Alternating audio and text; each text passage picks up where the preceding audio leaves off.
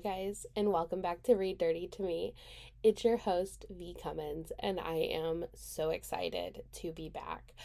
I would like to start off by saying if you are still here and you are still listening, thank you so much. I can give you a whole laundry list of excuses and reasons and a million other things, but I'm not going to do that. I'm going to say that it has been a crazy six months, um, and hopefully the third time on me relaunching this podcast is a charm.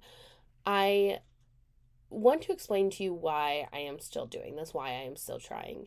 Every single time I would get an email about this podcast or about, um, you know, like, oh, Anchor is emailing you, or like you're paying for the email server, or whatever, I would get bummed I would just get immediately sad at the fact that I wasn't doing this anymore. And there were reasons why I couldn't do it. To uh, do the book report type of thing that I was doing for this podcast was a lot. It wasn't just reading anymore, it was reading and trying to figure out how to condense these chapters. And it was spoilery to books that I didn't necessarily want to spoil. So I was trying to, and it, it was just not conducive with what was going on in my life. And I realized that that kind of reviewing of a book wouldn't be conducive to my type of life, just in general, because of the amount of kids and responsibilities and other things that are going on around me. I wouldn't be able to do both. So I was like, okay, how can I do this in a different way? And so I did decide to go ahead and restructure the podcast. Again, I am so, so sorry. We are going to do kind of like what the weekly recommendations were, but a little bit more structured. I'm going to give you a blurb, the blurb like I always would, but I'm going to give you things like my MVP character, the spice factor, my one critique, kind of just where I would put it on my list of books. Um, I'm also going to do, you know, like my favorite scene, just things like that where we can kind of talk about the book. I'm hoping to do about three to four books a week. So that's the main restructuring of the podcast. And this episode will be kind of a normal episode in that format, so you guys will get to see it. But another thing that I would really like to talk about today is also just bringing on guests. I would love to hear the type of books that you guys are reading. I would love to hear from authors because I am also an aspiring author and I want to hear about your writing process and I want to talk about my writing process and I want to talk about things like that together. So I really hope you guys like the direction that the podcast is going. And we actually have a few episodes banked.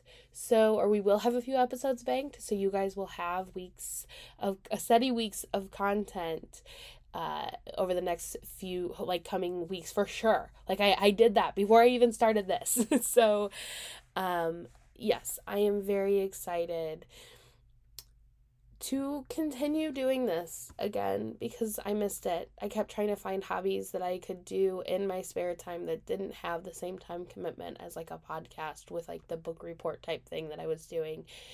And it just wasn't you know, it was like things like knitting. I'm not very good at knitting, uh, cross stitching. I'm getting better at that. And bread making, um, my bread maker really helps. But otherwise, I really needed time to, you know, devote to this. And I finally have that time again. And I, you know, finally, I think figured out a structure that really works.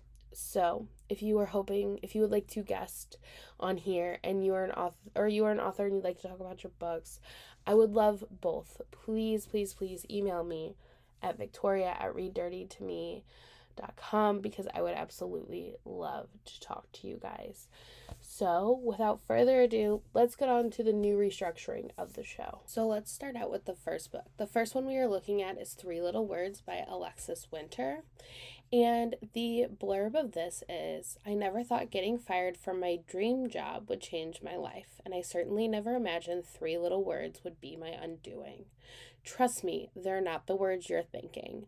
Those three delicious toe curling words whispered by my boss were where it all changed. When budget cuts at my local school leave me scrambling to find a job before I get evicted, I stumble upon the listing of a lifetime. How hard can being a live in nanny for a little five year old girl be? Especially when it's double the salary and comes with a sexy single dad. But the mem- moment I step inside Graham Hayes' multi million dollar estate and meet the grumpy billionaire, I know I'm in way over my head. It's not just that he's quite possibly the most attractive man I've ever seen, it's the way he stares at me like it takes everything he has to keep from devouring me. The way he curls his hands into fists to avoid touching me. The way he reprimands me through gritted teeth while his lust filled eyes burn through me. The naughty things he whispers against my lips as his hand explores me. Way over my head. Caring for his daughter is a dream. Even his mother loves me. Soon I'm head over heels in this fantasy I'm living. I'm even able to ignore the cryptic t- threats from his housekeeper, who's hell bent on getting me fired. But I'm not prepared for the world of high powered billionaires and glitzy parties. Besides, Graham isn't like those people. He's different. At least I think he is. Until a shady character I've tried to leave in the past reappears as Graham's new business partner, and I'm reminded that I don't belong in this world. Sometimes life changing news comes in the form of just three simple words. Sometimes it comes in the form of an unexpected, heart wrenching secret, and the fairy tale is shattered. Sometimes it comes in the form of an opportunity of a fresh start. You just have to be willing to take the risk and walk away, or maybe those three little words that can fix it all. It is 309 pages. Um, it is really good. Okay, let's just go ahead and get into the breakdown of it. So, the first thing that we're looking at the MVP character, Eleanor, the little five year old girl. So, I'm we'll get more into this in a different um, review this week, but I don't always like when they make when they bring kids in because so many people tried to make the kids this like oracle, this wealth of information, but they make the kids too little. They don't let the kid just be a five year old or a six year old. This book has Eleanor, the five year old, really well. They really it, like make her a five year old girl. It all makes sense. They did a great job in that scenario. Um, the angst factor, I give it about a four and a half out of 10. The angst wasn't super big. Um, it didn't feel long. It wasn't bad, but it like wasn't like tearjerker or sobbing. One critique that I have, I wish that they would have leaned more into the sex. I wish that the sex would have just been a little bit grittier. Um, and I'll explain more whenever I get to the spice factor.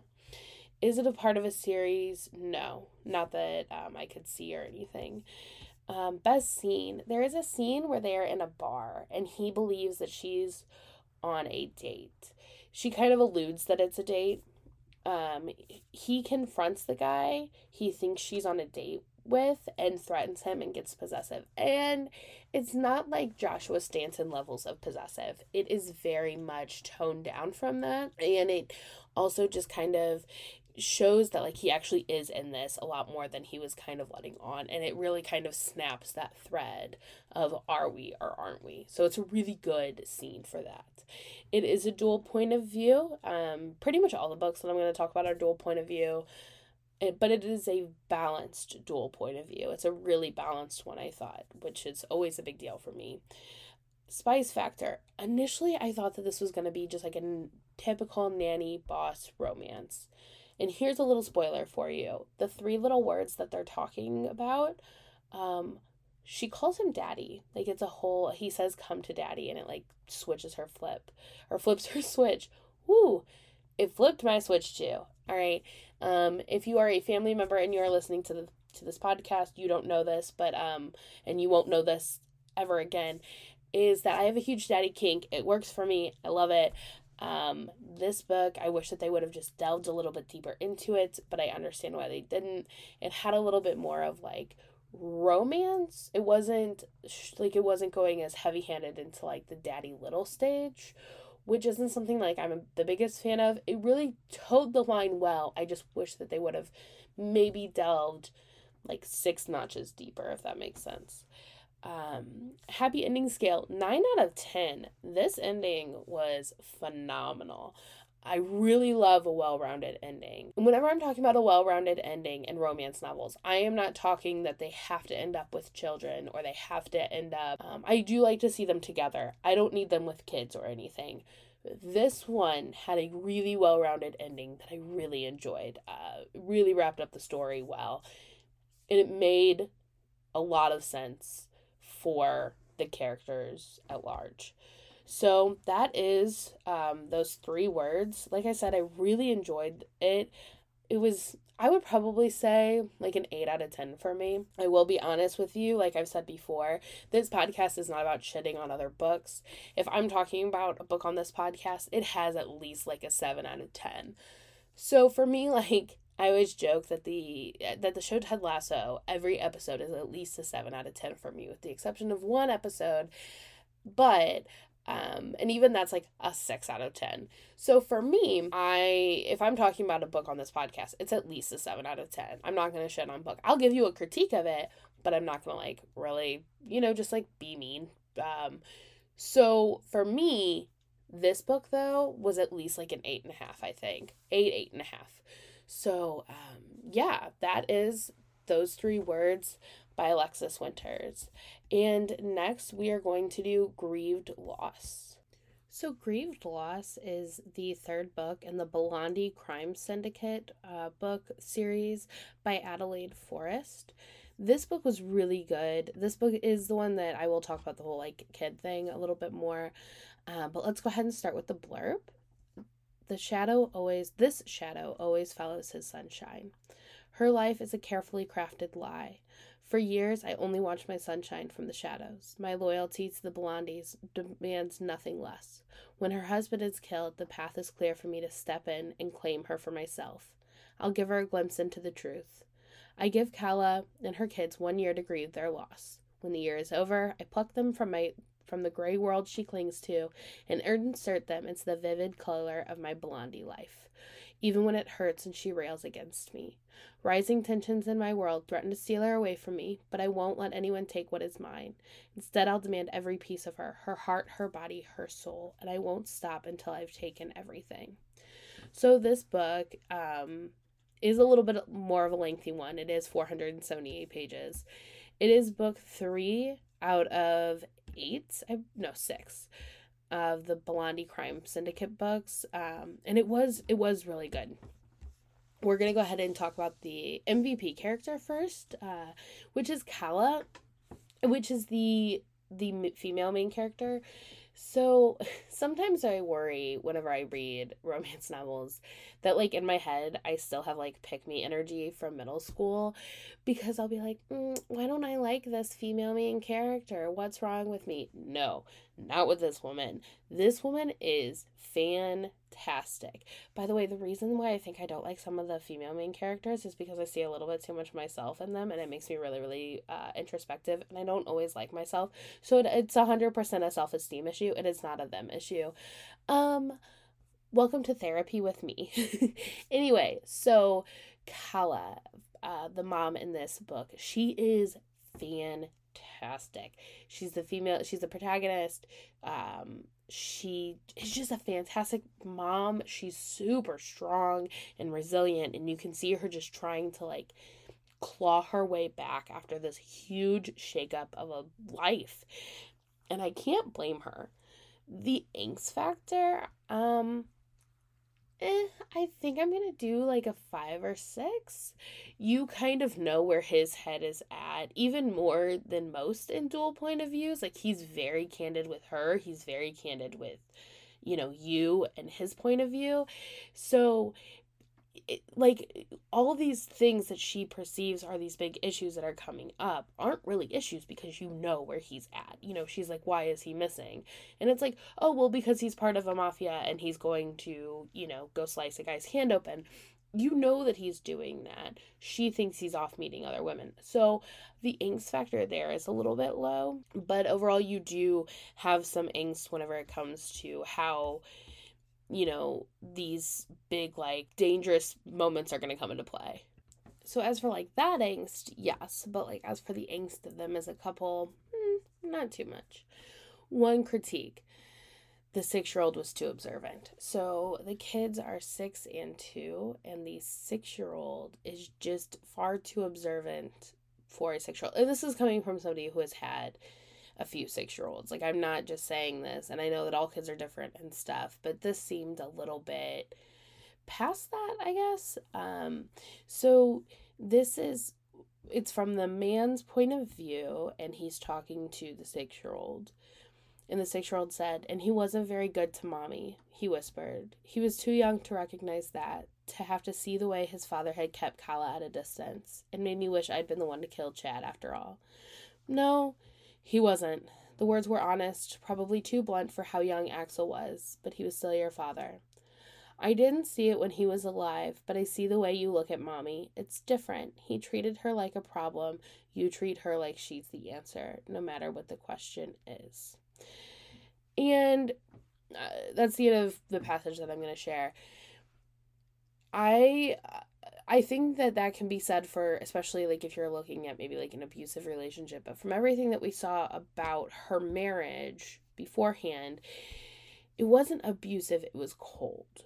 And it was he just seemed like a really absent dad and an absent husband. He didn't seem super cruel about things um so i guess for me it was hard to kind of read that and be like i don't see a 6 year old seeing those signs and i mean i've had like my 6 year olds sometimes will be like, "Oh, are you gonna smoochie kiss my dad?" And it's like, "Well, yeah, because he's my husband," and they think it's hilarious because they've seen Bluey.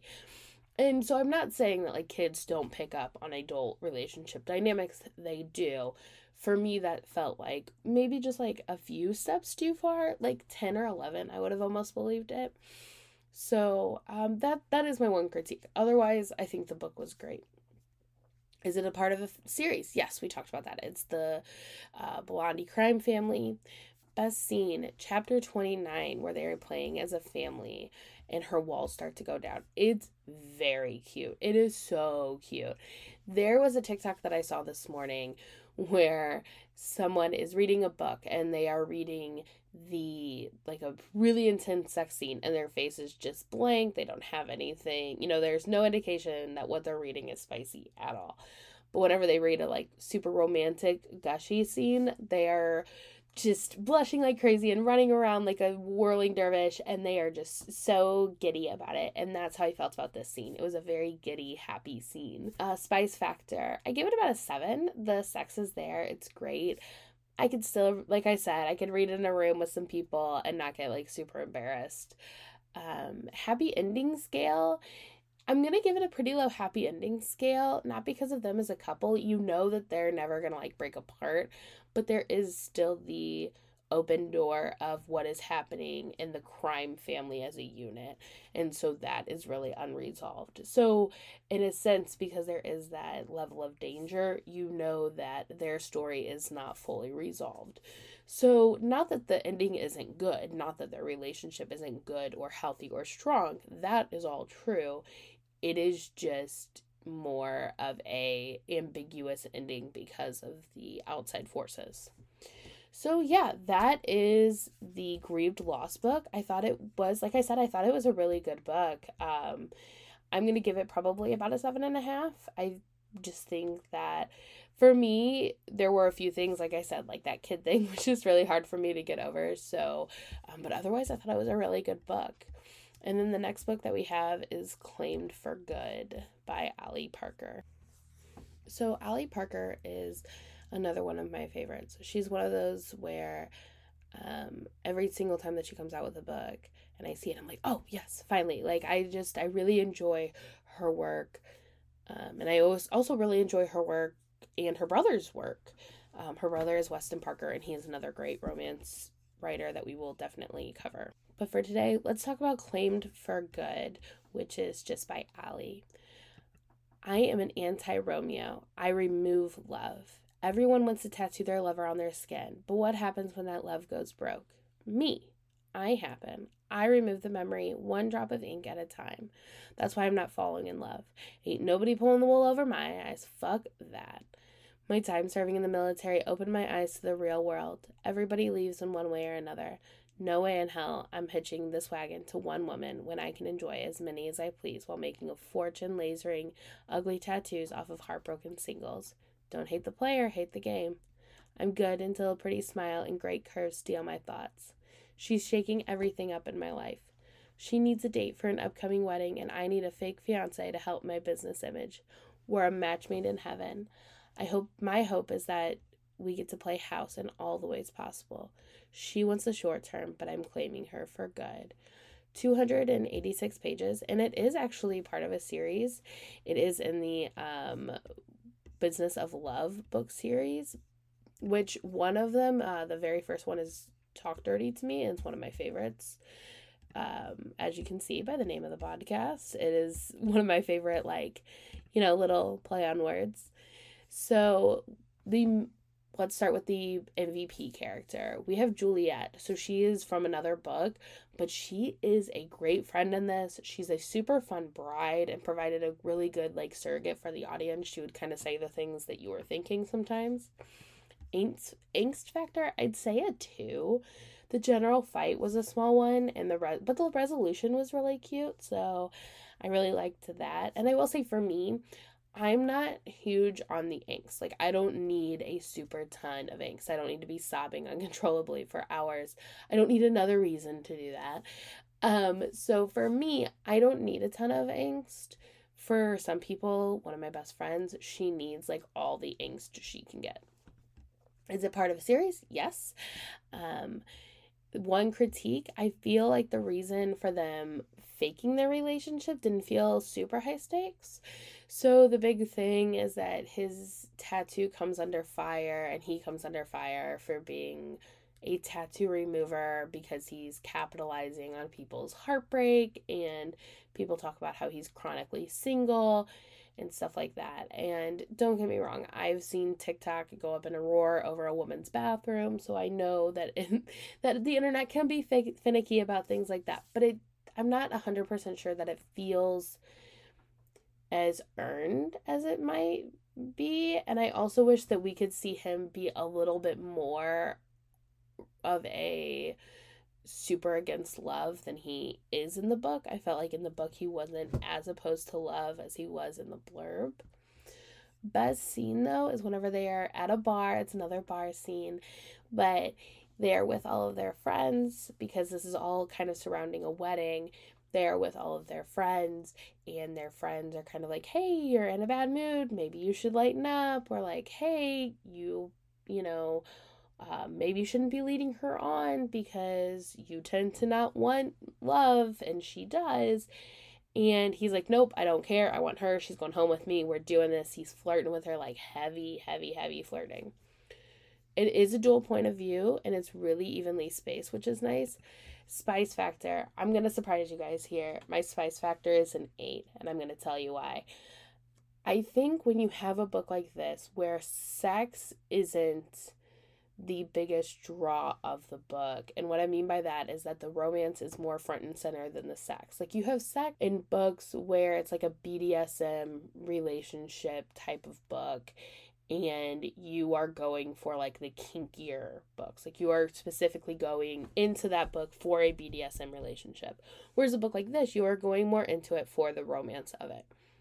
I think if you are looking at a book that has more romance in it, it is okay for the sex to be a little bit more vanilla.